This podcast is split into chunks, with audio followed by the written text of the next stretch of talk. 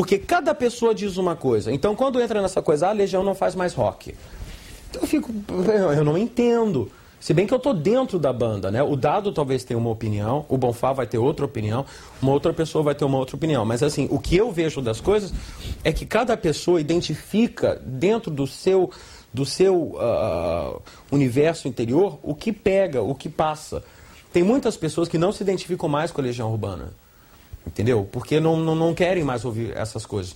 Tem outras pessoas que estão descobrindo Legião Urbana agora. Eu recebo cartas de meninos e meninas de 14, 15 anos que sabem que eu vi no descobrimento do Brasil e tipo, que, que, que isso? E estão lá, e estão comprando o primeiro disco, estão descobrindo dois, sabe? Estão ouvindo Eu Era um Lobisomem Juvenil pela primeira vez na vida. Eu acho isso maravilhoso. Mas é assim, isso é muito assim. Tem muito que a imprensa coloca em cima do disco e o que você fala do disco. Como a gente não fala sobre as músicas, então fica uma terra de ninguém. Cada pessoa decide o que, que significa cada música. Crazy Metal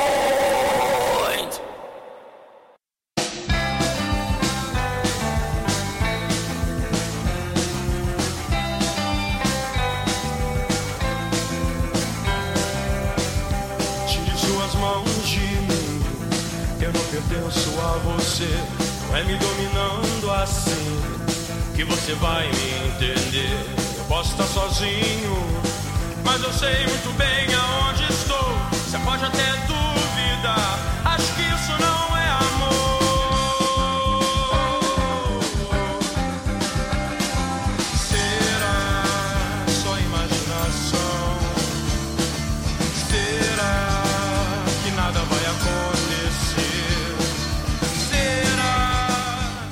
E aí, headbangers, hippies, grunges, punks, góticos e pessoas de merda que escutam essa bagaça. Eu sou o Romo Metal e está começando agora mais um episódio do podcast Crazy Metal Mind. E tenho aqui comigo, como sempre, Daniel Ezerhard. Jantando. como sempre, né? tenho aqui também Cassiano Becker. Lindamente deprimido pelas músicas do nosso tema de hoje. E temos aqui também, para alegria dos ouvintes e principalmente do Cid Moreira, ou não, porque eles estavam meio eles estavam meio obrigados. Temos aqui de novo Tails, príncipe negro feito a pincel. Eu me sinto muito o impotente falando, te anunciando, cara. O Cid tem que, tem que te apresentar, senão não rola. É verdade. Estás impotente.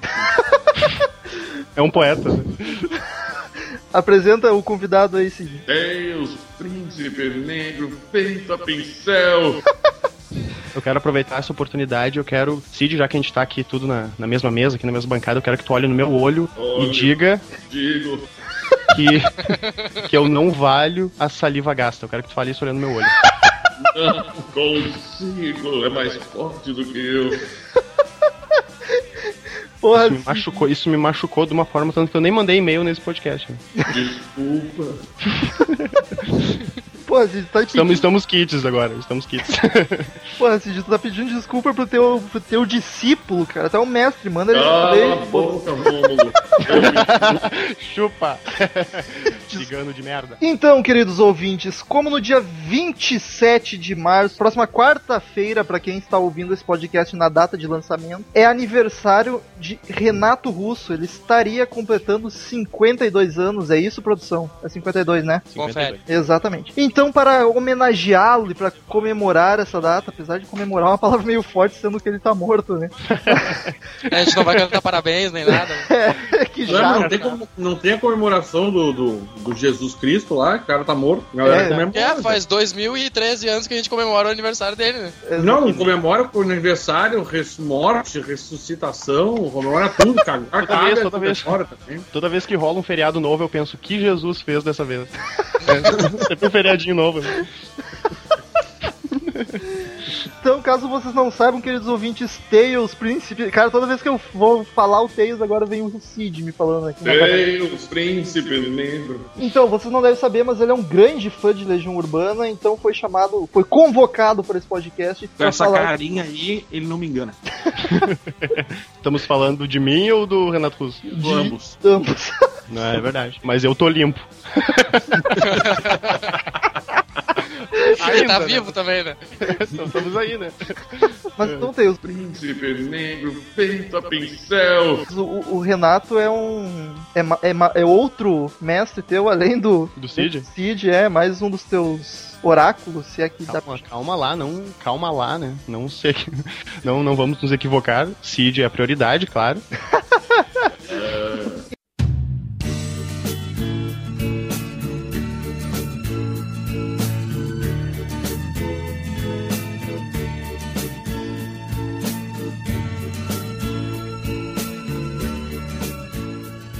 Então, Renato Manfredini Jr. que é Exatamente. o nome original do nosso querido vocalista. Ele nasceu no dia 27 de março de 1960 no Rio de Janeiro. Então, como é um podcast biografia, não é de banda, a gente não tem como ir seguindo álbuns, vamos fazendo, vamos ir comentando os fatos mais importantes da vida desse pequeno rapaz. Ele nasceu no Rio de Janeiro, né? É isso. Isso, ele nasceu no Rio e foi morar, acho que quando ele. Em 67, acho que ele foi morar nos Estados Unidos, se não me engano. É, ele já é bom deixar claro que ele não era de, de uma família humilde, né? Diferente. Não, era nada. O pai dele era, era funcionário do Banco do Brasil, acho. Ganhava um caralhinho de grana, assim. Era bem. Se sustentava legal, assim. Segundo ele, em entrevistas, era classe média, né? É, classe média alta, né? É, nunca passou necessidade. É a classe média daquela época, não a classe média de hoje, né? Que todo É. mundo é classe média. O cara já é automaticamente classe média. Padrão é tipo o default, assim. Ah, fala por ti, fala por ti, meu amigo. tu não sabe de onde eu venho. Ah, mas é classe média, não interessa. o Thales tá abaixo da linha de miséria, de pobreza. Bah, pra, pra ser miserável, eu preciso enriquecer um, hein? Mais uns 12 anos de carteira assinada. Mas então, ele passou ah, boa parte da infância morando nos Estados Unidos. Não sei se foi grande parte, se foi boa Não. parte mesmo, mas isso influenciou muito na, na vida dele, né? Porque ele aprendeu lá a falar inglês, obviamente, e foi o que sustentou ele muito, muito tempo antes de virar um rockstar, digamos assim. Também, ah, ele ficou nos Estados Unidos, acho que ele ficou, se eu não me engano, foi um ano e meio, acho. É. Foi de 67 a 68, mais ou menos, ele tinha uns sim, 60, 7, 8 anos, né? 73, mais ou menos, ele já volta pra Brasília e daí que começa a história certo, assim, do Renato. nessa de formação musical dele, o que ajudou bastante, além de ter morado nos Estados Unidos, que fez ele aprender inglês e conhecer muitas bandas, foi, por incrível que pareça, uma doença que ele tinha, né? Ele sofria de epici... epificilio... Meu Deus, vai ser difícil. Cadê o Murilo? Ep, ep. Daniel, Agora lê em inglês, Metal. Daniel, tu que é o, é o biólogo, pelo amor de Deus, diga o nome dessa doença e os sintomas. E o Ah, sintoma. É epifisiólise, não é? Exatamente, olha só. Olha Aí, só. tu acha que eu sabia isso? É que tá O cara que faz Pô, minha jornalismo participação faz, aqui tá acabou, né? Eu já fiz a minha parte. Eu ainda quero ver se eu consigo alguma coisa, cara. que é uma, é, é uma doença bizarra, eu não sei exatamente o que ela faz. Ela é uma doença óssea. Exatamente. Quais são os sintomas, Daniel? Momento Daniel Ezerhard, doutor Daniel Então, Ezerhard. Roda a vinheta do Daniel Ezerhard. Momento Dr. Love. Eu posso falar só algumas coisas sobre epifis- epifisiólise. Diga. É, então, ela é uma doença da zona hipertrófica da placa de crescimento. Olha só, eu suspeitei que fosse. Mas a placa 1 e 2, entendeu? A, a 3 não, não tá. Aí rola um Não tá escorregamento da epífise do fêmur. Ah, mas e se a- a- o problema da, da 1 e 2 escorregar pra terceira? Aí vira uma putaria. Aí, aí é outro nome de doença, aí não é mais Ah, a tá. É, mas assim, mais é uma doença. aí, É andar no quadril, é uma, dá uma deslocada ali no quadril do cara, fica meio Tá aí a explicação porque ele dançava frouxo, entendeu? E Então- pode rolar uma doença degenerativa, uma osteoartrose, porque vai gastando osso por causa desse deslocamento aí do, do quadril. É bem Então- tenso, cara. O Renato teve isso na adolescência já. Não, ele, ou tal, não sei quando que ele teve, mas ele sofreu por causa disso na adolescência. Inclusive fizeram uma cirurgia, operaram ele pra botar três pinos na bacia dele. E Faltou só botar na cabeça. e essa, e essa operação que fizeram deu não deu muito certo. Parece que ele sofreu pra caralho com isso e fez que ele ficasse de cadeira de rodas, depois muleta. Ele ficou de molho em casa um bom tempo. Ah, é, ficou. E Pelo que e ele vi, tinha- ele ficou, ele ficou mais de anos nessa lida pra voltar a caminhar, né? exatamente. Deu, Sim, deu um tempo que ele não podia nem sair de casa, nem se mexer direito. Depois ele ficou de cadeira de roda, de muleta. Ele demorou uns dois anos pra se curar disso aí. Naquela época era mais tenso um pouco, né? E ele era jovem, né, cara? Então, Uhum. teoricamente, a cirurgia é menos complicada. Mas eu acho que naquela época não tinha os caras, tipo, não, ah, não, obviamente não tinha a mesma técnica, as mesmas próteses pro cara dar um jeito, né? Ele tinha uma outra doença também que era frescurinha. Ele, ele chorava pra caralho. Eu, eu fiquei E imaginando essa foi uma doença que acompanhou ele pro resto da vida, né? que acompanhou pro resto da vida, que foi que foi que matou ele, na verdade, né? Mas então, ironicamente, apesar da doença ser uma bosta, foi o que formou ele musicalmente, porque ele ficou de molho em casa há muito tempo. Até a mãe dele fala em entrevistas que ele lia pra caralho, teve muita aula de violão nessa época. Então foi um momento que ele ficou recluso, digamos assim, na sociedade, só estudando e aprendendo sobre música e conhecendo coisas novas.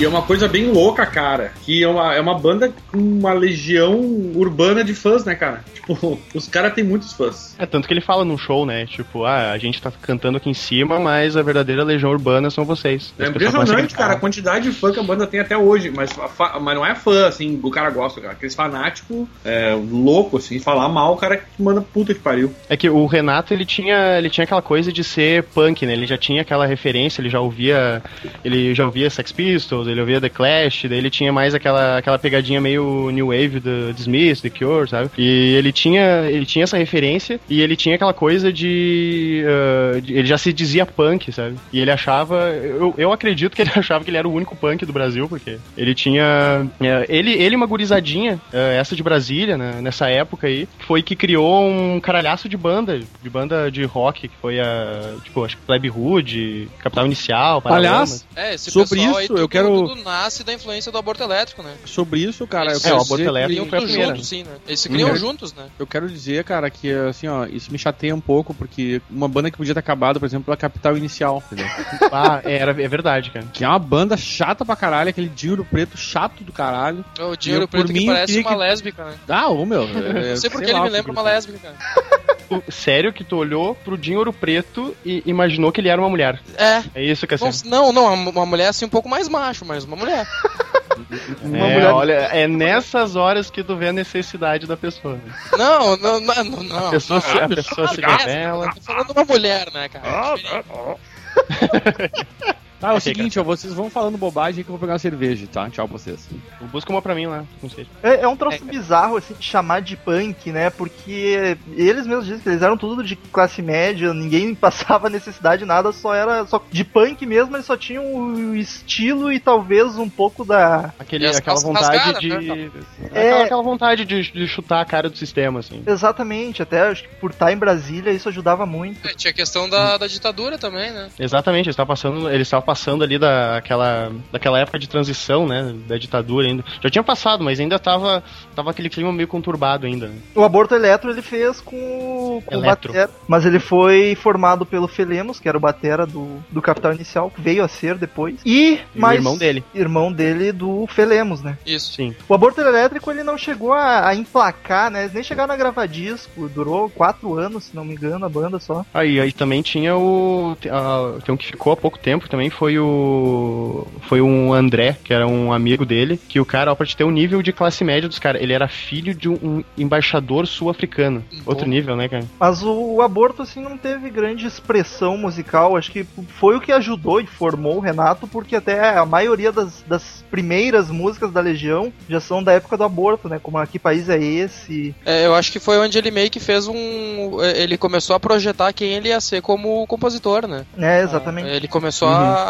a ter essa, criar essa cara de sobre o que, que ele ia falar, né? É, Mas Sendo era. que a vibe muda um pouco. Depois o aborto elétrico é pra ser um troço bem. Uma, uma postura bem punk, bem tosca. É, era uma tosqueira. Só que depois na Legião já vira um troço bem mais, mais refinado, né? Eles já sabem tocar uns instrumentos. Exatamente. O- os shows do aborto era tipo, eles juntavam, montavam a bateria num pátio e, e ligavam os amplificadores e iam tocando. Não tinha nada de. E fomos- foda-se. É, fomos É que talvez seja, seja a coisa mais punk que tem nessa questão do aborto elétrico, né? É possível. A, a atitude punk vem disso aí mais, talvez, né? Não tanto do, do que a gente conhece como punk. Exatamente. É, eu não sei, eu não sei bem a da, da atitude punk, né? Mas é, ah, ele tinha muito de. Ele, ele conseguia muito ah, descrever muito ah, como o jovem se via no meio daquela merda toda, né? É, acho que essa é a Ela- principal característica das letras dele. Essa é, né? a- sim, a principal característica, né? A identificação, né? Ele Sim, cons- tanto, tanto que é, esse é um dos motivos, né, de ter tanto fã, assim, ele, ele era um cara completamente passional, assim, ele era muito sensível emocionalmente, daí Até ele demais. podia Exatamente, é, até demais, é, por isso que eu chamei, por isso que eu falo que é frescura, né, bastante coisa, e muito mimimi. É, muita muito coisa é chorinho. piti mesmo, né? É muito piti, é, tem vários piti aí nessa, nessa história dele. Merda amorosa era com ele mesmo, né, cara? Tipo, o que mais tem de música melancólica do cara e tipo, ai, que vida de merda, eh, ela me deixou, ele me deixou e, bah, foi um... E isso ele, ele conseguia muito bem pôr pra fora aquilo, ele, ele conseguia descrever aquilo que o, que o jovem tava sentindo, né? Aquela coisa padrão, assim, que é ah, merda de, de escola, problema com os pais, É merda em aquela coisa conturbada da adolescência, né? Exatamente, e ele, continu, ele conseguiu pegar uma, uma galera, uma legião logo de início, assim, ah, de fãs mesmo, porque aquela coisa de ditadura, o jovem meio que não sabia pra onde ir, pra onde que, o que fazer no meio daquilo tudo, e ele meio que deu voz, assim, ele conseguiu situar o jovem lá no meio e falar assim, tipo, ah, o, o que tá acontecendo de errado é isso aqui, e esse é o problema da nossa sociedade e a gente pode mudar aqui, entendeu? É, Ele resumiu em músicas o que o jovem tava sentindo naquela época, resumindo, assim. Exatamente, o primeiro CD foi isso, é, era, era ele dando voadeira no sistema, assim, sabe? Todo mundo cantando junto, esse que é o máximo. Mas o aborto durou só quatro anos e terminou justamente por frescurites, né? E briguinhas. Frescurite, é, o- foi em, acho que foi em 82, se não me engano. É, Ah, o Renato errou a letra, e daí o Fê Lemos atirou a baqueta na cabeça dele, e ele tipo, ai, minha cabeça tá doendo um monte, vai se fuder. Ah, Quer saber? É, Quer diz que saber? Pra mim chega, entendeu? Daí ele pegou e foi embora. É, a, a- a história completa disso aí, não sei se vem ao caso contar no podcast sobre o Renato, mas era que o Renato já achava que o Felemos era muito. se achava demais o, o líder da banda, o reizinho, como ele mesmo falava. E daí no dia teve um, um show que eles iam tocar pra umas 50 pessoas e que é, coincidia com uma comemoração, que ia ter uma tal de meditação pro, pra morte do John Lennon, Uhum. que a Yoko Ono tava organizando. Estavam torcendo pra ele morrer, é isso? não, já Morre. Foi- Não, depois- co- co- torcendo pra ele continuar morto.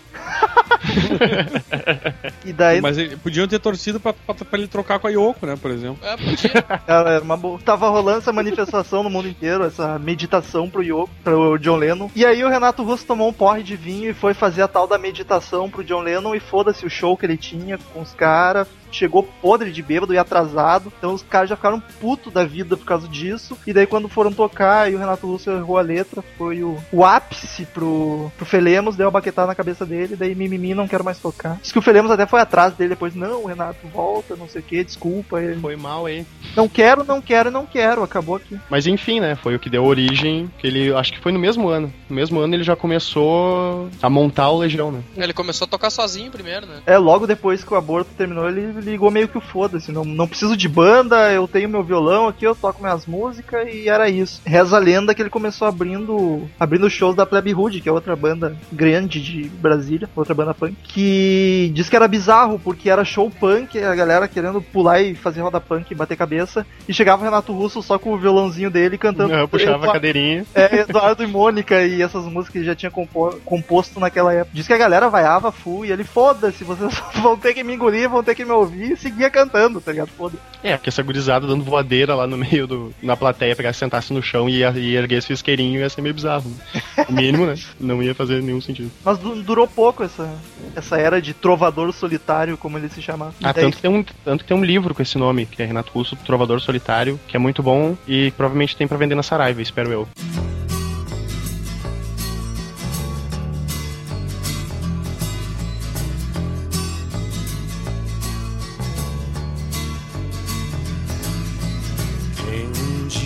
Irá dizer que existe razão nas coisas feitas pelo coração? E quem irá dizer que não existe razão? Eduardo abriu os olhos, mas não quis se levantar, ficou deitado e viu que horas eram. Mas então, ele forma o Legião daí. Com quem?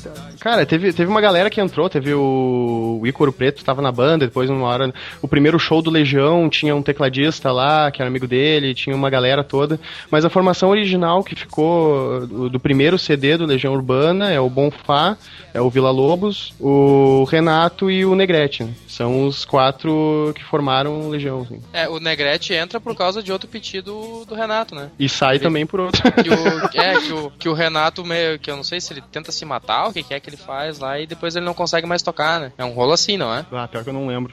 não lembro do É, motivo. cara. ele. Ele corta os pulsos ou um troço assim, É, e daí ele não consegue mais eu tocar não baixo. sei disso. Sim, é verdade. Mas tem há relatos de que ele nunca quis tocar de fato, né? Que ele que já pretendia só cantar e daí ele inventou essa. usou isso de desculpa pra, pra só cantar. Que ele tinha dificuldades em, de ter a coordenação pra tocar e cantar ao mesmo tempo. Então ele deu essa desculpa de que tentou cortar os pulsos, tava difícil de tocar, daí ele começou só a cantar. Isso, isso tudo no Legião ainda. Sim, isso ah, já era legião. Essa questão aí das influências dele, do Morrissey, do The Cure, né? Aliás, essas bandinhas bem malucas, assim. Bem farofinha, mas tu vê bastante É, disso, as o músicas The Cure dele. Né? Smith, É, né, cara? principalmente na dancinha dele, né? É, ele era muito fã tanto do Robert Smith quanto do Morrissey. E o, o Dado entrou em 83, né, na, no, no Legião. E também é importante dizer, porque tem gente que não ouviu lá o de Legião, que Legião, pra quem não sabe ainda, não, não percebeu, acho que é uma das bandas que fez surgir o rock and roll no Brasil, né, cara? É daquela. Foi por causa não. desse, desse pessoal aí, né? Esse, dessa galera, que é a turma da colina que eles chamavam, né? Que era todo aquele pessoal que deu origem a um caralhaço de banda aí. Foi por, é por causa deles que é conhecida hoje como a capital do rock nacional Brasília, né? É, do país também, né? Mas é que aquela época saiu bastante. Rock nacional, né? Brasília. É, rock nacional do país, né? É rock nacional de Brasília, né? Não, não, o- a capi- capital nacional do rock e capital nacional também, né? Ah, Ah, que espirituoso, hein, Curtinho? Ah, pois é, né? Olha só. Não, é que ainda bem que tu avisou, né? Vai que acha que é Buenos Aires, né? É, o cara podia ir pra São Paulo?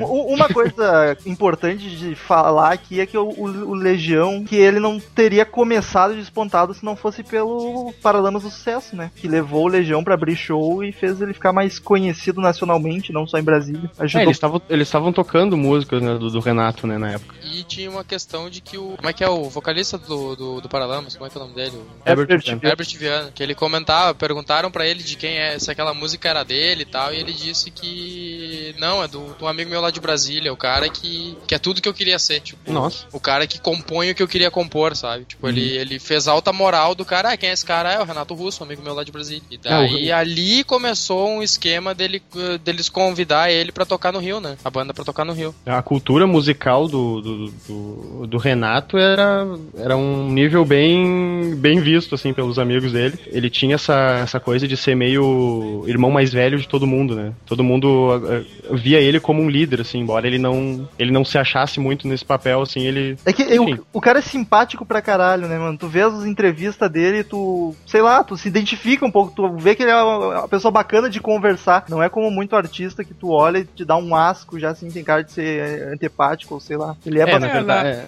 na verdade na- a maioria das entrevistas que ele deu, ele tava bem eh, sociável, né? Mas a questão dele com, com fã era um negócio bem... Ah, já sim, Ah, cara, na TV é todo mundo querido e simpático, velho. É Não, muito não. diferente o cara tá na TV e, e depois eh, na vida real ele encarar fã. É, é- é muito diferente. Sim, mas eu, eu me refiro que a, a simpatia, digamos assim, ajuda na hora do palco, pra começar, porque depois ele teve uns piti muito louco também. E até nas entrevistas faz as pessoas se sentirem mais, sei lá, à vontade. É que ele Depois. é um cara carismático, né? Exato, carismático, era a palavra que eu tava procurando desde o começo e falei simpático. Só que ele não soube lidar com o público em geral, né? Com o grande público, quando ele virou famoso. Que ele até passou por arrogante muito, porque depois os fãs vinham falar com ele e ele era agressivo, ou mandava pra puta que pariu. É que, é que no, no, no álbum 2 eles já estavam muito famosos, né? E isso, tipo, aca- acarretou em muita mudança pra eles, assim, do nada. É, E- muito rápido tudo. É, daí ele começou a se estressar a coisa, tanto que ele foi. Ele pegou e largou um pouco. Ele tinha um apartamento ah, no Rio lá que ele podia morar sozinho, mas ele preferiu morar e ir morar com os avós dele, assim, porque ele tava. ele tava pirando, assim, era muita imposição, tava sendo um imposto muita coisa pra ele, e ele tava meio que começando a ficar louco. Tanto que ele diz numa entrevista que, tipo, se ele tivesse sido ah, pego, tipo, pela fama, assim, do nada, uns 10 anos antes, ele tinha se matado valendo. É, Teria então, enlouquecido, tinha morrido mesmo. Né? É uma coisa, eu vinha conversando com o Cassiano esses tempos e com o Mendes, nosso querido Mendes, sobre, uhum. sobre isso, cara, porque deve ser bizarro, tu fica preso no mundo, né? O mundo vira uma prisão pra ti quando tu fica famoso, porque, cara, tu não pode ir na esquina comprar pão que tu vai ser reconhecido, deve ser um inferno pra caralho. Isso para qualquer pessoa já deve ser tenso. Imagina pra um cara que é todo sensível, digamos assim, cheio de problemas psicológicos também, né? não deve ser nem um pouco fácil de lidar. É, isso é a questão da, da velocidade também, né? Eles lançaram os dois, os dois primeiros álbuns com um ano de diferença, não é? É, um é exatamente foi, isso, é. Ele, o 2 sai um ano depois do, do, do primeiro, primeiro disco deles, então uh, em um ano o cara vendeu mais de milhão de, de, de cópia de disco e todo mundo reconhece ele e é que nem tu falou, ele é um cara muito sensível, assim. Ele parece, ele, ele era um cara que tu, tu vê as reações para ele, para as coisas eram sempre bem exageradas, né? Quase um Axel Rose. Então talvez isso também uh, contribui, né? Pra deixar ele bem loucão e de fato ele tem relatos dele ter sido um cara que ele mesmo dá entrevista dizendo que ele não que teve momentos que ele se, que se deixou levar por isso mesmo, de que quando todo mundo uh, fala para ti que tu é o máximo, que tu é o máximo, a pior coisa que tu pode fazer é acreditar, né? Exatamente.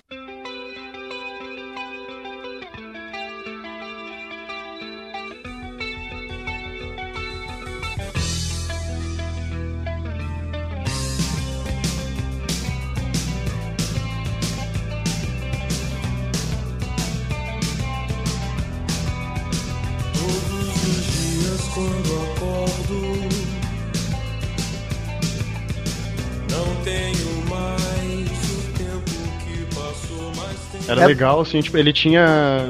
Em alguns shows, assim, ele falava que. Ele era um cara já meio solitário, já. Ele tinha aquela, aquela frescura toda e aquele mimimi de, de, de, de coração partido e coisa. Ser um cara solitário mesmo, ser um cara introspectivo. E daí ele ia pros shows e ele tinha uma fobia, ele tinha fobia de palco, isso, assim, tipo, é, foi uma coisa bem, bem implícita na carreira dele, assim. Ele, ele queria evitar o palco. Ah, pro vocalista isso é bom, cara. É importante isso. É, fala tu que a melhor é coisa pro vocalista é o cara ter fobia de palco, cara. É, já dizia o Jim Morrison, né? Tá louco. É tanto que o cara do Capital Inicial não tinha fobia de palco e. Que merda, né?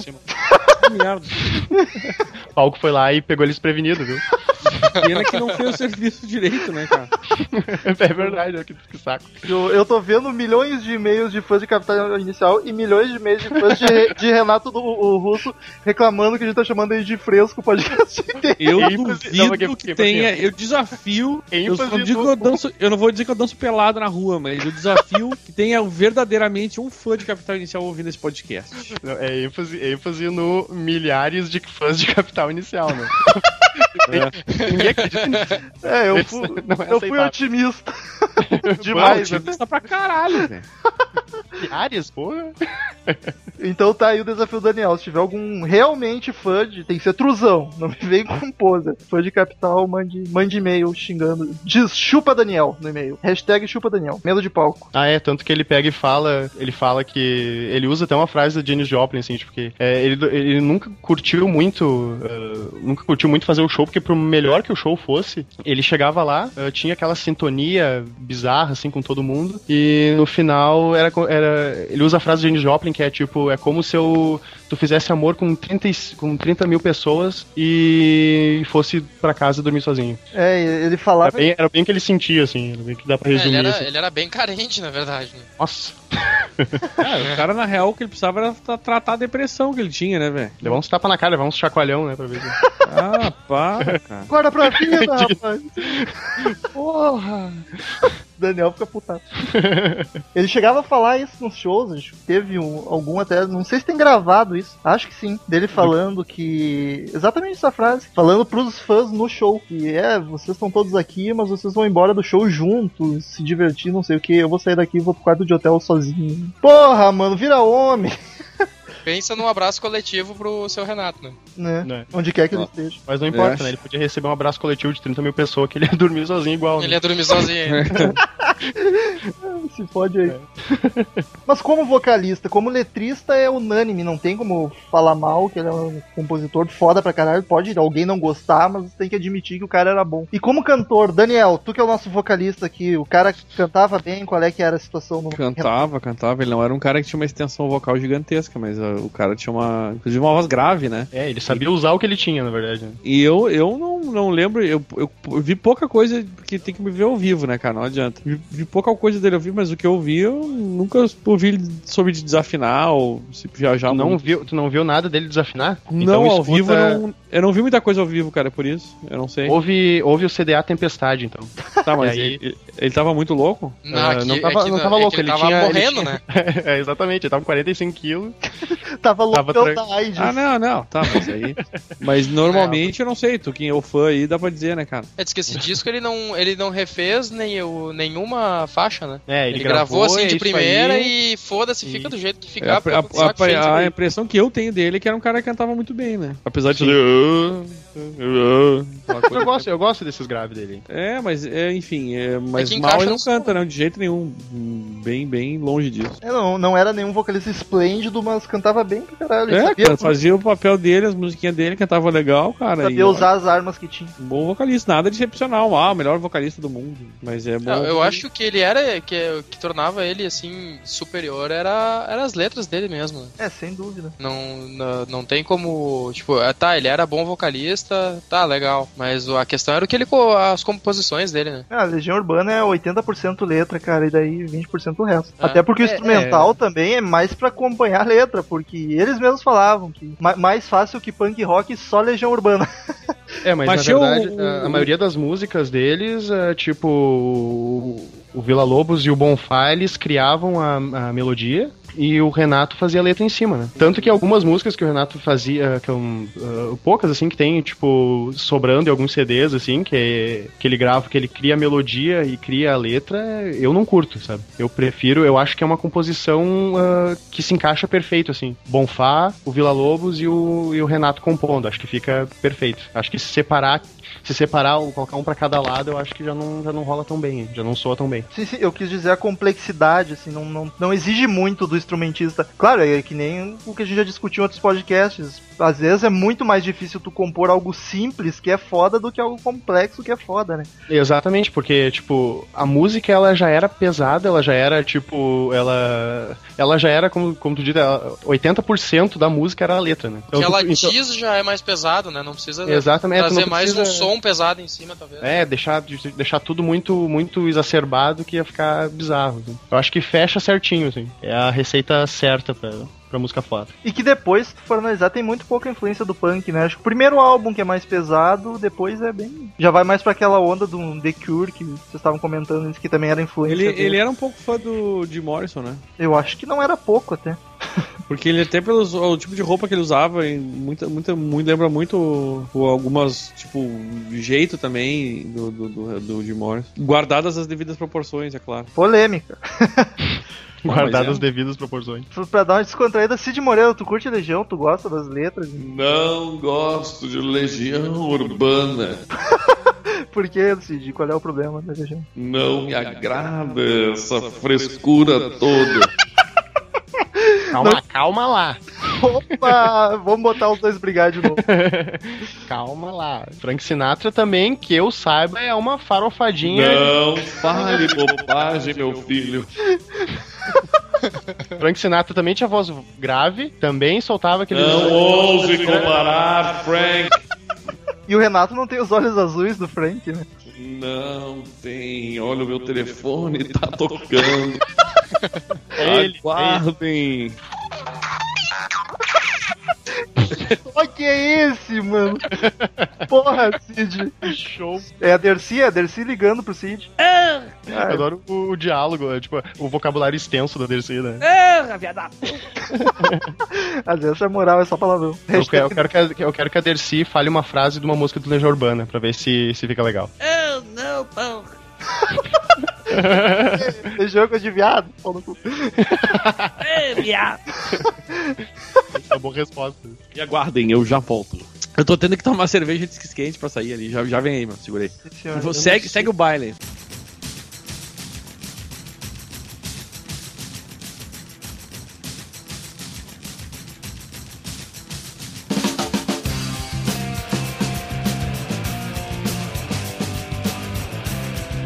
Cassiano, qual é a tua música favorita do Legião? Tem alguma? Ah, cara, é foda, né, meu? É difícil. É que tem, tem, tem várias que eu acho muito foda, tipo a Índios é do caralho. Índios é uma que eles raramente tocavam ao vivo, né? Diz que era difícil de tocar pra caramba. A Faroeste Caboclo é do caralho, porque eu lembro da época, assim, que eu. É porque Legião foi uma daquelas bandas que eu fiquei conhecendo rock, assim. Lá veio o Pequeno Cassiano de novo. Histórias do Pequeno Viu? Cassiano. Viu? Mas foi uma daquela. Foi tipo uma banda que eu escutei quando era piá, assim, quando eu comecei a cur- curtir rock and roll, assim, o Legião tava lá. E daí tinha essa questão da Faroeste Caboclo, que tinha uma galerinha, assim, de onde eu morava que curtia a música. Então eu volta e meia escutava ela e não sabia do que que era. Olha E daí eu, quando descobri, assim, tipo, que música foda, sabe? Tipo, "Pô, o cara fala palavrão na música, cara. Era um troço genial, assim. Filho da puta sem vergonha, cara. Essa, essa aí foi um, foi um choque pra mim. É, tipo, nossa, que legal, cara, pode isso. E foi, foi massa. Foi Pode isso, Arnaldo. E Lembrando que agora, se eu não me engano, no final de junho tem o filme, né? é- Exatamente, esse foi um motivo da gente gravar esse podcast, inclusive. Tá pra sair o filme. Dois filmes, não é mesmo? o É, saiu os dois. Faroeste É, era é, um no início do mês e o outro no final do mês. Não sei qual é a ordem. Eu somos tão jovens, eu acho que sai no início do mês. E no final de junho sai. Faroeste sai Faroeste Caboclo. E é. Faroeste. Faroeste eu acho uma palavrinha bem cretina, né, cara? Faroeste. É tenso, né? É. Faro, faroeste é foda, né, cara? É, é mais uma daquelas. ah, é uma palavra portuguesada, né? Que todas elas ficam muito legais quando é portuguesadas, né? Tipo a, forró. ma- né? a ma- a maioria delas. Forró, Tipo forró, forró, é né? outro exemplo ótimo. Né? É, genial. Ah, mas continuando o assunto interessante, acho que a 16 é uma música muito foda. Ah, 16. Ah, é. Bacana, cara. O Johnny era um Consegue. cara muito legal. Tu consegue, ver, tu consegue ver que o Cassiano gosta das historinhas, né? As que contam historinhas. É, pode ser, pode ser, é. Ah, mas Eu- tipo, tem pais e filhos, tem há tempos, tem muita música foda, sabe? Cara, Pais e Filhos, eu acho a letra linda, mas a música, cara, eu acho ela meio chata, sei lá, não curto É, a muito. música, a música é de morrer, né? O refrão eu acho bacana, mas a música em si é, ah, é muito arrastado, cara. Raramente escuto ela, mas não posso falar. Se, sereníssimo eu curto pra caralho. meu. Daniel na Cova dos Leões, ah, As Flores do Mal, que é do caralho também. Perfeição, cara. Perfeição. Andréa Doria é uma das minhas que eu curto também, que é bem naquela, naquele chororô do Renato Russo lá, e é massa pra caralho. É, a minha favorita é Vento no Litoral, mas das mais deprê. Cara, achei. Vento, Vento no Litoral, ele. Se eu não me engano, ele escreveu. Ele escreveu por um affair dele. Olha só. Fazia gatinho. todo sentido. Aqui, ó. Achei, achei um texto aqui, ó. Aqui, ó. Vento no Litoral, a sétima faixa, de longe a mais romântica do disco. Sua letra banhada de ternura, que massa, né? reflete sobre as saudades que Renato sente de um namorado americano. Olha só que bonito. Não foi um namorado americano que passou AIDS pra ele, inclusive. Ah, é uma boa pergunta. americanos. Re- Reza a lenda. Malditos americanos, né, cara? O cara chega de Nova York aí e trouxe lembrancinha pra nós. pra vocês não, mas eu vim com a AIDS marota, tá ligado? Pro Ro- o, né, o Roberto voltou, olha. Tem a notícia boa, é a notícia boa e a ruim, né? A boa, a ruim é que eu tô com AIDS e que a boa é que é a da fraca. A boa é que ela tem, tem uns chaveirinhos pra vocês Empire State.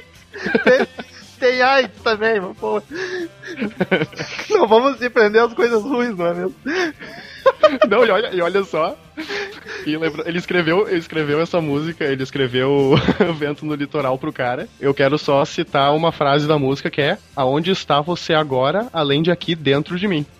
Ah, pá, que bonito. Ó, olha, né, olha só. Rapaz malicioso esse detalhe. É, ele escreve, ele escreve várias historinhas aqui pra, pra conhecidos dele aqui. É, eles dizem em entrevistas que todas as letras deles é de algo que eles passaram, ou sentem, ou acreditam, tá ligado? Não é nada ficção, digamos assim. Tanto, exatamente, tanto que Faroeste Caboclo é a juventude do Bonfá, sabia? Só isso eu não sabia. Que, que bacana. Claro que não, né? Que otário. mano. Faroeste Caboclo. É. Pois é, eu pensei, bah, Ele, sofreu, ele sofreu preconceito por ser negro, é, tinha tudo. Não, eu pensei uma caralhada de metáfora, tá ligado? Virou traficante em Brasília. Não, mas eh, diz que Brasília era, um, era uma. A, a cidade em si era uma das inspirações dele também, né? né? Até que Brasília pegou e botou tudo a perder, né? Foi quando ele fez o show lá em Brasília e É. fudeu, deu altos rolos lá. Ele pegou e no show em Ele Brasília. cagou na cabeça do público e.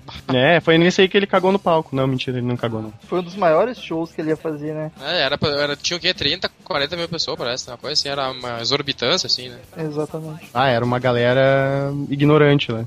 Deu Então, briga, deu briga antes deles chegar no, no, no estádio. Jogo de 20 mil, cara. 20 mil ingressos falsos, tá ligado? Pro show. E eles não conseguiram passar um pente fino em toda essa galera aí. Então chegou num ponto que, tipo, ah, lotou, ninguém mais entra, tá ligado? E gente do lado de fora com. que gastou um, um caralhaço de dinheiro pra poder ver os caras e não poder entrar. Daí já começou a, a ficar tenso. É, diz que o show começou atrasado e, tipo, metade das pessoas ainda estavam lá pra fora. Exatamente. Teve um fã com, ah, com deficiência mental que, que subiu no palco. Tinha deficiência? Sério? É, diz, diz a lenda que tinha. E agarrou o Renato lá. E ele ficou louco, deu o piti louco. Lá, ah, não quero mais cantar e tira esse cara daqui.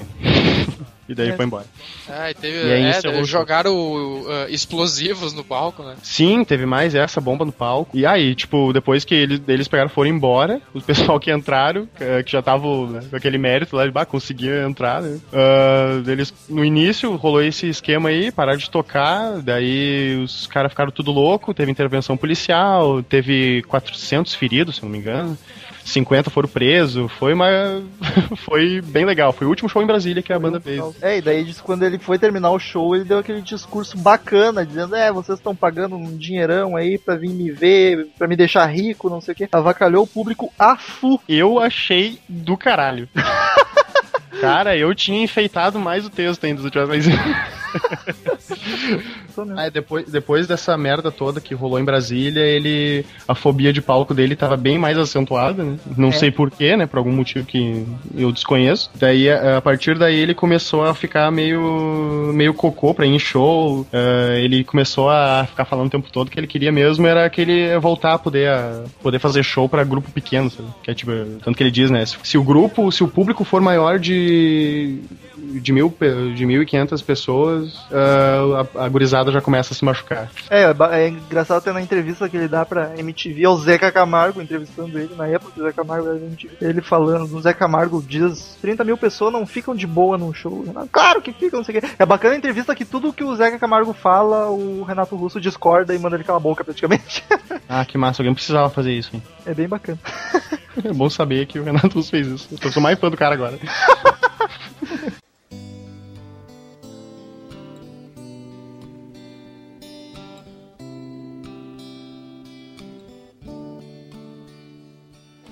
Ela passou do meu lado. Oi, amor, eu lhe falei. Você está tão sozinha. Ela então sorriu pra mim. Daí, daí depois disso, lá mais no, no- naquela fase mais no ápice do, do- da quatro estações lá, que foi gravado o show lá. ah, daí foi aí que ele foi morar com os avós dele. né? Ele tinha apartamento, tinha, tinha um lugar pra ficar, tudo, mas ele tava já bem sobrecarregado e foi morar com os avós lá, que era onde, parafraseando o homem, era onde ele se sentia seguro. né? Ele se escondeu lá por um tempinho. E, e não teve um- uma grande polêmica de um show também, quando ele cantou, acho que Meninos e Meninas pela primeira vez? Ou ele cantou, cantava a música sempre, e daí num show ele disse que ele compôs isso pra um namorado, alguma coisa assim. Acho que foi em 88 mesmo, Ah. onde ele, ele confessou ser, ser bissexual. Foi 89, na verdade. Ele confessou em público, né, num show. me engano. Todo mundo cantando feliz, essa é música pro meu namorado. Todo mundo, Porra! E todo mundo. "Ah!" Boa! Todo mundo indo embora, assim, o cara. o país da homofobia, né? Eu- os caras, ah, então acho que eu vou indo, né? Mas é, é, foi só em 89 mesmo que ele se sentiu meio à vontade, que inclusive foi o ano que ele, que ele teve o seu primeiro filho, né? Seu único filho, na verdade, eu acho. Foi o- é o único filho dele, né? O Juliano. Eu só tenho um. Que, digamos, que ele disse que era fruto de um relacionamento de uma fã que a gente sabe que é mentira, né? Que isso aí é balela. eu não acredito nisso, pelo menos. Ele diz, é, ele fala que foi de um relacionamento com uma fã que ele teve aí. Sabe por que tu não acredita? Eu acho que não, cara. O cara aparece do nada. Cadê a mãe dessa criança? Simplesmente aparece com uma criança lá. Eu voltei. Olha só. Nossa, meu Deus. Agora pra ficar. Ai, graças a Deus, a gente tava tão preocupado. Sabe? Eu tenho- Sabe, imagina, Sabe que alguma coisa. A gente achou que alguma coisa tinha acontecido contigo? sabe, velho com Alzheimer, assim, tipo, que acorda, tipo, tá de pijama, daí vai pra casa, pega o ônibus, sabe? Vai pro centro. Eu Não, tava eu fico preocupado. feliz, cara, que vocês tenham sentido falta, porque o Douglas, certa vez, caiu e ninguém sentiu a menor falta dele. Meia hora de podcast sem o Douglas em Aliás, por favor, indique o podcast, meu querido Rômulo. É o do Queen, é o número 10, eu acho. Ouçam. Tanto, tanto que eu achei que ele tava aí, né? Eu não fiquei sabendo que ele não tá aí agora. O Douglas não tá? Isso era na época que a gente gravava ainda por Skype, né? É verdade. Não tínhamos ainda o escritório. Mas enfim, pois é, foi uma coisa que assistindo por toda a minha vida eu fiquei pensando, pô, cadê a mãe dessa criança? Porque ele apareceu com a criança e daí quem cuidava era a mãe do Renato. E tá aí a mãe dessa criança? Como assim? É uma incógnita. Por mais que seja filho de uma fã, cadê a fã? Cadê a mãe dessa criança? Sim, tipo, ah, eu. Ah, Renatinho, tô grávida. Ah, beleza. Daí não vou contar pra ninguém, tá? Beleza. Daí passa nove meses, ó, toma. Leva pra ti presente. Ah, valeu aí. A gente Como se filho é falou. teu? Exatamente. É bizarro isso, cara. Mas tu acha o que que ele. Ele achou no lixo. Ele só- roubou eu- numa maternidade. Vai Sim, eu saber. só, não, eu só não consigo entender isso. Tipo, o guri não é nem parecido com ele, de boa. tá? O guri não é parecido com ele. Se ele tá ouvindo, eu espero que. Eu tô, falando, eu tô falando, eu tô falando em nome do Crazy Metal Mind, então pode direcionar todos Ah, os. o nome do cara é Tails. Isso, Negro Príncipe feito a Negro pincel. feito a pincel. E-mails Isso. para príncipenegro.com. Exatamente, esse é o meu e-mail visual. Cai na caixa de spam do Cid, ele lê se ele quer. e fica lá. Mas ah, eu não sei, cara, eu só, eu só não entendo essa relação, assim, tipo, é, Eu, simplesmente não. de uma fã, tipo, que fosse explicar, não, não tinha condições de criar, e eu, não, não tem explicação nenhuma, velho, ele só apareceu com a criança. Ele Não que a gente saiba. criança, É, é verdade, é, é, é, também, né? Tinha aquela coisa, ele já tinha aquela. Ele já não era muito fã de toda aquela. de toda aquela exposição de imprensa e coisa. Então eu acho que se ele escondeu, se a intenção dele era esconder, parabéns, hein? Fez um bom trabalho. Escondeu a família toda.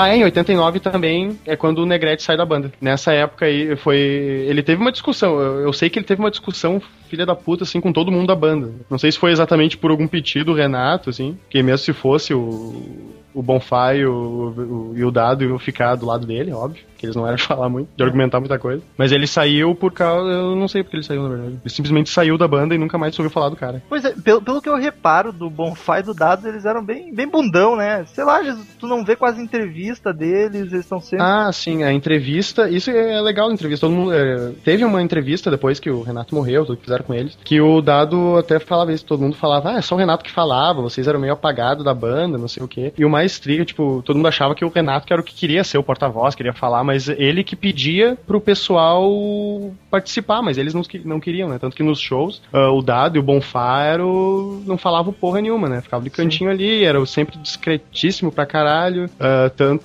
É quase uma banda de apoio, né? Cara, e eles têm, eles têm aquela mesma. Eu, eu, na minha visão de fã, eu tenho. Eu acho que eles têm essa mesma genialidade, assim. Eles têm. ah, o Vila Lobos, por exemplo, ele tem. Pra mim, ele é. Ele é tão. Ele é tão foda em questão de composição quanto o Renato. O Renato era o cara das letras, ele era o cara das, da, Da das música, melodias. exato. Era dupla, né, cara? Talvez um Sim, sem não, o outro. era, era, era muito um bom. sem tanto o outro provavelmente não seria nada, né? É, talvez, talvez o que eles fizessem seja até aquela coisa de, bah, se tem o Renato pra falar pela gente, a gente não tem muita coisa a dizer, talvez. Né? Quero É, saber o quem Renato- aí De conheceu não, o- de não precisar falar muito, porque o Renato já, já falava tudo por eles. Né? Sim, o Renato era a voz, né? Era É. a, opinião, a opinião do Renato A, a voz era... a ca- e a cara da banda era o Renato. Né? Sim, as letras eram todas dele, né? Toda o, ah, o, que, o que incitou as massas foi a letra dele, foi a voz do cara. Então, né, por que, que a gente vai falar? Vamos ficar aqui de cantinho aqui, né? Eu Pois é. quero saber quem conheceu o Vila Lobos na vida real. E chegar lá e. Bom, não sei, eu, eu conheci. Daniel que tem uma fotinho com o dado, né? Tenho, Tá, tenho fotinho. está na fanpage, só conferir lá. A minha foto tá logo aí embaixo da, da foto do Daniel, que foi no mesmo dia até, que a gente tá aí embaixo, é só vocês verem aí. Inclusive, a gente tava de uniforme, porque a gente tava trabalhando no evento e tava com a mesma roupa, cara. Desculpa, desculpa, eu sou, eu sou um cara magro, mas eu tô meio inchado nesse dia, então não repara, tá? É a cachaça, eu, tava bebendo demais. Falando, falando em cachaça, a gente não falou muito do. da. da, da A fase do- alcoólatra do Renato do, Russo. do gosto, do gosto, né, que o Renato Russo tinha em beber, né? Que ele meio que afogava toda aquela, aquela percepção de merda que ele... Além das coisas óbvias, ele afogava as mágoas também, né? Ah, ai, Será que nada Tá, mais está- o Cid imitando o Renato Russo, cara. Quando que Será a história que de todas as mídias tu ia Renato- Será e vamos conseguir vencer. Olha, pra quem não gosta de Legião, tá saindo muito bem, hein, Cid? Muito bom. É, é, eu sou onipotente.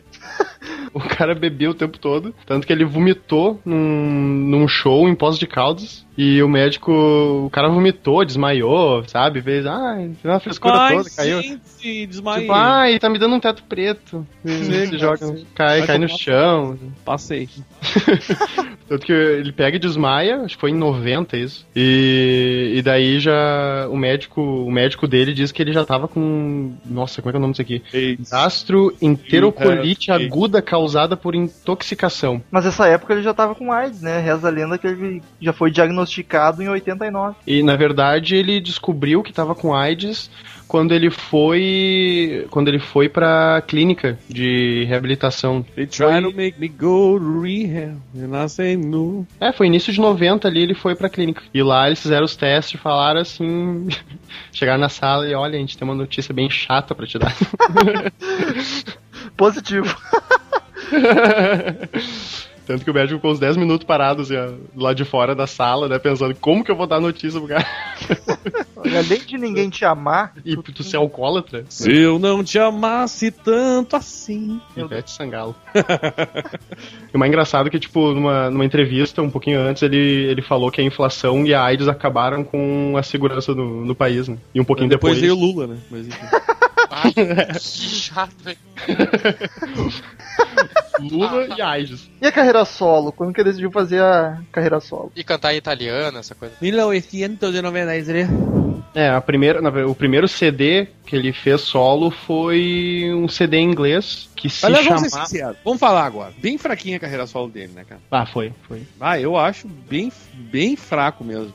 Eu ouvi muito pouca coisa pra ter uma opinião formada. Assim, Perdeu nada, velho. Continue assim. O que eu ouvi não me agradou nem um pouco. Não, o trabalho de Legião é 200 milhões de vezes melhor do que. Enfim, ah, em 95 ele gravou o Equilíbrio Distante, que é o CD italiano dele. Um pouquinho antes disso ele foi. Ele fez uma viagem de oito, oito dias à Itália lá. E fez um, ele, foi, ele foi mais ou menos na época, um pouquinho antes do tem- da Tempestade. Foi mais ou menos nessa época assim que eles começaram a gravar. Ele. Mano, nessa época aí era ataque de pânico, ansiedade, era depressão, essas coisas, tudo era, era é, que de- ataque de pânico, ansiedade, é tudo vem da depressão, né? E o cara era deprimido master, só ele não sabia disso.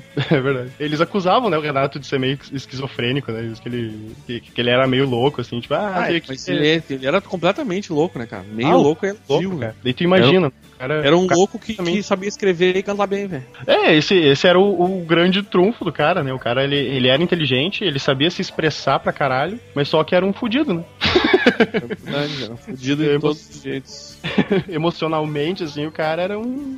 é, só, tem, só tem música melancólica na maioria dos, dos álbuns Cara, dele. é terrível, É, terrível. É, é- é as músicas historinha, ah, lembrando que eu não tô reclamando das músicas, são todas ótimas, a maioria delas, né? Tirando algumas do, do Tempestade, que é de chorar no cantinho. Mas é, se tu for resumir assim o Legião Urbana na musicalidade, são músicas melancólicas num grande geral. Mas eu acho que isso não é demérito, cara. Só é, não é algo que tu vai ouvir todo dia ou pôr numa festa. Não, tu tá ouvindo são- no carro, daqui a pouco tá ouvindo um rock and roll, entra uma dessas, tu, tu, tu segura aí, aguenta legal. Aguenta Agora, legal o Tu, sacrifício. ouve, tu vai viajar com um troço desse aí, o cara ou se, se enfia num caminhão embaixo ou dorme, né?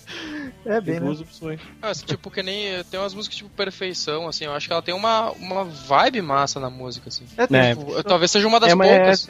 é- Mas é, ela tem tem, uma- assim, aquela. Ela tem uma, uma, uma aura na música, assim, que é muito massa, sabe? É, que E a- tem o- algumas que até tem, assim, apesar da música ser triste, ela tem uma mensagem legal, assim. De, Perfeição, é. De, sei lá, tipo, que, nem, que já é meio batida, mas a gente tem que citar essa coisa de é preciso amar as pessoas como se não houvesse amanhã. Então, tem, quando vê, tem uma coisa meio positivista por trás de uma música que, de fato, é bem deprê. É, nessa, nessa época ele já tava um pouquinho mais otimista, que era tipo o ponto médio entre a descoberta dele e, e a morte dele, no caso, né? Tipo, que ele, ele descobriu que tava com AIDS em 90, morreu em 96. Ah, agora imagina um cara que melancólico pra caralho, com, com ah, passional pra caralho, escrevendo umas letras assim, tipo, bah, que merda, e não sei o que, e o cara pega e descobre que tem AIDS. Acho, acho que foi bem pau no cu de pau no cozice de Deus, assim.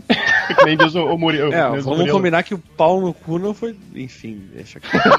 Então, diz, tipo, ah, o cara, o cara, ele acha que a vida dele tá uma bosta. Vamos ver o que ele faz com isso, toma AIDS. Chupa essa, Renato. Segura essa, tá ligado? Ele tava internado, né? Logo que ele descobriu que ele tava com AIDS. E ele começou a, a- a ter aquela urgência pra escrever, porque ele achava que ele não ia ter muito tempo, sabe? E daí ele tava Ele tendo que razão, dormir. não, na verdade, ele durou mais seis anos, né, cara? Então ele não tinha razão. É, o, Ah, foi a época tanto que produziu, né, no final. Compôs. Sim, tanto que a música Perfeição já é dessa fase que ele já tá mais tipo, ah, achei que ia morrer, não vou mais. Nada- Ah, tô, tô- tô mais de boa aí. Ele já tava uma coisa mais otimista, assim. Ele falava que ele. que, que, que a morte, ele tá tentando aprender com a morte, né? A morte tinha alguma coisa pra ensinar pra ele, né? O que eu acho uma idiotice, já que tu vai aprender coisa e não vai poder pôr em prática depois, né? Eu Mas, quero enfim. deixar claro que a gente tá vacalhando a fu, a fu, mas a gente curte pra caramba, pelo menos posso falar por mim e pelo Thales. Exatamente. Eu, eu sou um cara assim, ó, eu, eu tranquilamente compraria, baixaria, que aliás não tem nada deles pra baixar, pagar mesmo, né? Eu digo pagando. ah, um aqueles best ali, uma coleção de, da- das melhores, eu baixaria e ouviria sem dúvida, assim. Não Ah. sei se eu teria a discografia inteira, provavelmente não teria paciência, né?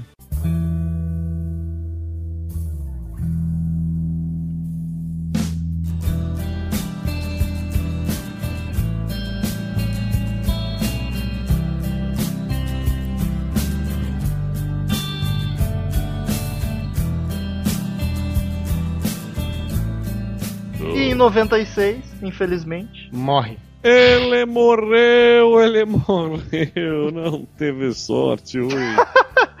e o Legião, É, Renato veio a falecer, contrair óbito. Essa que é a verdade. Decorrente da AIDS, morreu aos 36 anos, em 11 de outubro de 1996. Ou seja, fazem 16, faz 16 anos que o nosso amigo Renato Russo faleceu. pensando nessa coisa da, da, da juventude dos fãs dele, ele. É legal assim, tipo, eu- eu- estudando pro podcast, eu comecei, eu voltei a escutar alguma coisa de Legião Urbana e tal. E tu vê que essa uh, Cola é uma música que ainda é atual, né? Ah, o- os processos, assim, tipo, sei lá, talvez ele escreveu letras que elas são. ah, elas fiquem imortalizadas na adolescência do cara, assim. É tipo, É pra verdade. pegar público adolescente mesmo. Ou o pessoal jovens adultos, digamos assim. Fica ali naquele, naquele espaço de, de tempo onde o cara é confuso com todas essas coisas que o, que o Thales falou. É, mas aí o cara vira e, fã. o resto E aquilo ali, tipo, ele, ele, né? ele foi envelhecendo, mas as músicas dele vão, vão atingindo sempre as mesmas pessoas. A mesma faixa etária, não as mesmas pessoas, no caso. logo, logo depois que ele morreu, o Legião logo já decretou seu fim, né? Eles nem pensaram, acho, em continuar sem o Renato. Ah, não Seria né? velho. O cara era o Não poeta da como, banda, o cara era a voz da banda. Não tinha É, condição. É, o, É, a gente vai dado- continuar sem um compositor e sem um vocalista, vai ser super legal. Avisa isso Hã? pro Queen, que tá aí até hoje, querendo.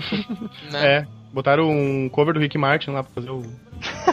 o vocalista novo lá, que eu chamo. Mas então, queridos ouvintes, vamos nos direcionando ao fim desse maravilhoso podcast sobre Renato Russo. E pra terminar, como sempre, Cid Moreira, vai que é tua.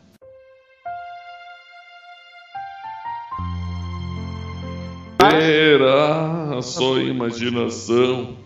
Será que nada vai acontecer? Será que é tudo isso em vão?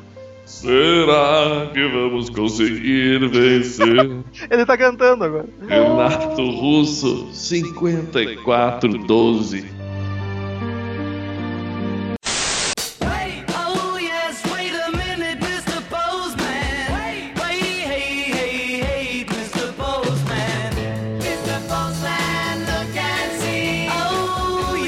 Então, queridos ouvintes, quem quiser mandar e-mail pra gente, clique no canto superior direito do site em Fale Conosco e mande um e-mail querido, saboroso e cheiroso pra gente com críticas, sugestões e o que tiver à vontade. Curta-nos na fanpage que é Thales. Ah, desculpa, eu não tava. facebook.com barra Crazy Metal Mind. Isso aí, muito bom. Me pegou desprevenido, mas Essa era a ideia. Siga-nos no Twitter também, tem o Twitter de todo mundo aí embaixo no post e é sucesso. Daniel Ezerhard, começa a leitura de e-mails, por favor. Vamos começar com a leitura do e-mail do nosso amigo Eduardo Silva Ojeda. Diz ele aqui. Fala caras do CMM, podcast sobre bandas não conhecidas no meio pode rolar, como UFO, banda inspiradora de muitas outras como Iron Maiden, etc, mas quase ninguém conhece. Risos. Andei um pouco sumido. Aqui está é que estava me tornando um guitarrista virtuoso. Mentira. Estava aprendendo o solo de You Give Love a Bad Name. Parabéns, amigo. Cara, pode rolar, mas UFO não é uma banda desconhecida, cara. É uma banda grande pra caramba. É, não é. Nossa, que É. banda que todo mundo sabe quem é, mas não é desconhecida também é um pouco exagerado, né? Mas po- pode rolar sim, aguarde na linha. Eu, antes de dar sequência na leitura, eu gostaria de saber, Thales, como é que tá se sentindo estando deste lado dos e-mails e não, e não no lado dos ouvintes, como sempre. É verdade. É uma satisfação muito grande. Eu quero ver, eu quero ver quem, eh, qual e-mail que o, que o Cid vai ler. Eu acho que nenhum, ele não vai ter coragem nenhum. Segundo e-mail do dia, Lucas Carneiro. Ele manda um e-mail gigante. Ele diz o seguinte: sugestão de podcast. Fala galera do Crazy Metal Mind. Escrevo de Salvador, Bahia e escuto vocês desde 2011. Estou passando para sugerir alguns podcasts. Oh, gente! Que bonito, um ouvinte novo que nunca tinha mandado e-mail. Novo Ô, não. meu, ma manda uns acarajé aí, cara. Adoro acarajé mesmo, de verdade. E o- aquele com pimenta pra cacete ainda, que é bem bom. Movimento estereótipo de Daniel. Não, mas é massa. verdade, cara. Eu, tô- eu ando com uma, muita vontade de comer um acarajé, cara. Seguindo o e-mail aqui, um sobre versões acústicas. Falar sobre diversas versões acústicas de músicas feitas pelas bandas de rock durante os anos. O programa Unplugged, o programa Unplugged é um prato cheio para servir de pesquisa, tanto no Brasil quanto fora. É, a gente já planeja isso há um certo tempo, vai rolar sem dúvida. Álbuns ao vivo também planejamos há muito tempo. Poderia se fazer um top 10 dos melhores álbuns ao vivo do rock, analisar músicas que ficaram melhores ou piores em relação à versão de estúdio e etc. Clássicos do rock com letras toscas. Sabe quando você curte uma música pra caralho e depois percebe que nunca reparou na letra? Às vezes a gente se depara com cada pérola. Prato cheio para o Cid. KK. Não sei de nada. Por enquanto é isso, pessoal. Sucesso, abraço. Muito obrigado pela participação, Lucas Carneiro. Continue. Nossa, gente. Ah, então, Gustavo Fonseca, assunto. Falem de Black Label Society. Não, Ah. chega, pode mudar de e-mail. Aí, cara, sou tiete de carteirinha dos seus podcasts que são fodásticos. Ó, fodásticos. We try, we just try. Queria, queria que vocês falassem do Black Label Society, que é uma banda super fodástica e tem música como Stillborn, Fire to Up, Overload e muitas outras. Acredito que tenham muitas outras mesmo. Ah, Metal, o que, que tu acha? Cara, eu acho que é sem dúvida vai rolar. Ah, sem dúvida, vai rolar. Vai rolar, sem dúvida. Eu já ouvi isso antes. Por que, que tu tá tão desacreditado, Daniel? Black Label é uma banda. Pô, eu acho que uma hora. Não, não, eu tô brincando. Uma hora dessas o Tails podia ler o e-mail do Cid, né, cara? O Cid vai mandar e-mail, como assim? Mas então, vai, vai ter com certeza, Gustavo. Só pode demorar um pouquinho, porque nenhum de nós aqui é um grandíssimo fã. Não, nenhum de nós eu não quero, cara. Não, gra- não vou gravar Cala a boca! Viu? Deu certo, cara. Thales, já que tu tá aqui, Vale, então. leia esse e-mail. Esse aqui vai, ser, vai ter que ser tu. Tá aí no Marcel Marcel Spitz. Fitz. Spitz, é, sempre erro o nome dele. Tails lendo e-mail, cara. Esse é um momento histórico. Olá, pessoal do CMM. Uma coincidência, espero eu, ocorreu hoje, 18 do 3. Eu escutei todo The Number of the Beast indo para o meu trabalho e ao acessar o site me deparo com o podcast sobre ele. Boa! Olha só, hein? Como disse antes, espero que seja somente uma coincidência, mas isso me fez lembrar o motivo de eu estar ouvindo Iron Maiden, banda da qual eu tinha um enorme preconceito. O podcast 34 que escutei mais ou menos há duas semanas atrás. Quero deixar aqui meus agradecimentos e os parabéns. Conheci uma banda incrível, com um som foda graças a vocês do CMM. De nada, Marcel, de nada. Tenho certeza que estão tendo sucesso na principal missão de vocês, além de conseguir dinheiro, fama e mulheres, que é disseminar o rock. Ah, eu vou te dizer que é, a- garrafais. é- é a principal e única, porque o resto não, não- rola. Nem dinheiro, nem mulheres e nem fama. Então vamos ficar pelo disseminando rock mesmo, que é o que resta pra nós. Fala, fala isso pro nosso Dom Juan sueco. um deles aí, ele tá mais. é, Tá, tá, tá meio distribuído só, né? Quem é que tá com a fama? Quem é que tá com a fama aqui? É. Mulher- O Cid tá com a fama, mulheres. Faz tá a fama, deita na cama. É isso? Cala a boca. Meu Deus. com... Ó, Levítico 5412. E ele encerra com abraços. Abraço. E o Moacir Andrade do Rio de Janeiro mandou aqui uma perguntinha os dois atrasada, mas vocês já podem ter falado, mas por que mudou a música de leitura de e-mails? Concordo. Aliás, está tendo uma revolta. Pessoas estão aqui fora do estúdio nesse momento, placas e cartazes dizendo volta Elvis. É, e outra coisa que ele pergunta rapidamente aqui é por que que é, eu fazer um podcast sobre The Wall. Foram as perguntas do nosso amigo. Vai rolar o The Wall. Segura lá, rapaz. A gente já falou 200 vezes que vai rolar. Volta, Elvis. Isso é pra- Volta, Elvis. Olha, eu acho que Marcel Fitz precisa vir nesse podcast, hein? Ele estará nada. sem dúvida. Com certeza. Mas. É, foi, um, foi um dos, foi um dos, um, é, um dos convidados mais elogiados, né? Que partiu meu coração pra caralho. né? Embora não vamos, não vamos, não vamos culpar, né? Não vamos culpar porque eloquência não é uma coisa que me cabe muito. Mas parabéns pro Marcel, hein? Eu curti pra caralho, cara. Eu não, eu não ouvia, desculpa, pode me, me bater, sei lá, que vocês que pre- prefiram, criatividade de vocês, mas eu não ouvia muito de Pink Floyd. Não ouvia muita coisa, eu comecei a ouvir graças à eloquência, né? E do, do nosso amigo Marcel Fitz. Eu curti pra caralho. Obrigado. Mas respondendo a pergunta então do Moacir, cara, por que que mudou a leitura de e-mails? Porque eu quis. Mudou o ano quando começou o primeiro podcast de 2013, eu, ah, vou mudar essa porra e daí mudei, mudei. Isso aí, porque eu quis. Me processe. Em 2014, quem sabe mude de novo. É, estamos todos muito chateados com essa mudança. Eu mesmo não me conformo ainda de ter que ouvir, de não ouvir o nosso amigo Eu Elvis. tô ouvindo Beatles, cara, é tão bom. Não interessa, não interessa. Em 2014 é outra música de leitura de e-mails. Jefferson Eric, ele diz o seguinte: assunto podcast Iron Maiden The Number of the Beast. E aí, pessoal do Crazy Metal Mind, é ótimo ver vocês expondo suas opiniões sobre cada canção do disco, fazendo isso, fazendo isto com muita propriedade, sem medo de falar algo que não agrade. Parabom, parabéns, de Timon Maranhão. Que Parabom. bom. Parabom. Parabom do Timon. Timon, Timon, mano. É a mesma coisa. E agora nós temos um último e-mail aqui que tá absurdamente gigante da nossa querida Jenny Schmidt, que ela que eu acho que pra não deixá-la de fora, que é uma ouvinte Eu acho que é injustiça deixar a Jenny de fora, mas o e-mail dela tá realmente. Então, vamos fazer o seguinte. Resume, resume. Não, Daniel, Mas, Daniel, lê o mais rápido que tu conseguir. Tá, peraí, vamos lá, vamos lá. Ah, Bueira do baú. Primeiramente, pedir desculpa pelos erros de escrita. Se houver qualquer confusão pelo tamanho do e-mail, gostaria apenas de demonstrar que eu ouço os podcasts, mas nem sempre consigo enviar e-mail. Então estou mandando desse jeito mesmo, porque senão eu acabo nem enviando.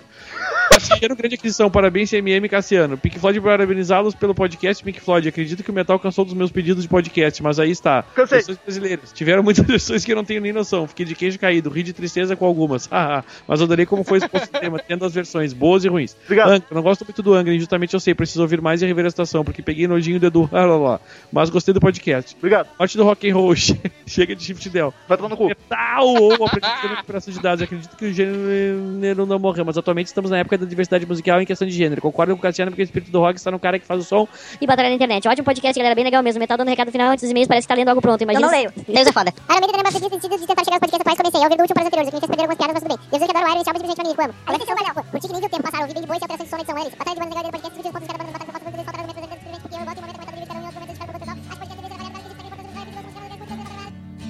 Não tinha medo, tal João de Santo Cristo era o que todos diziam quando ele se perdeu.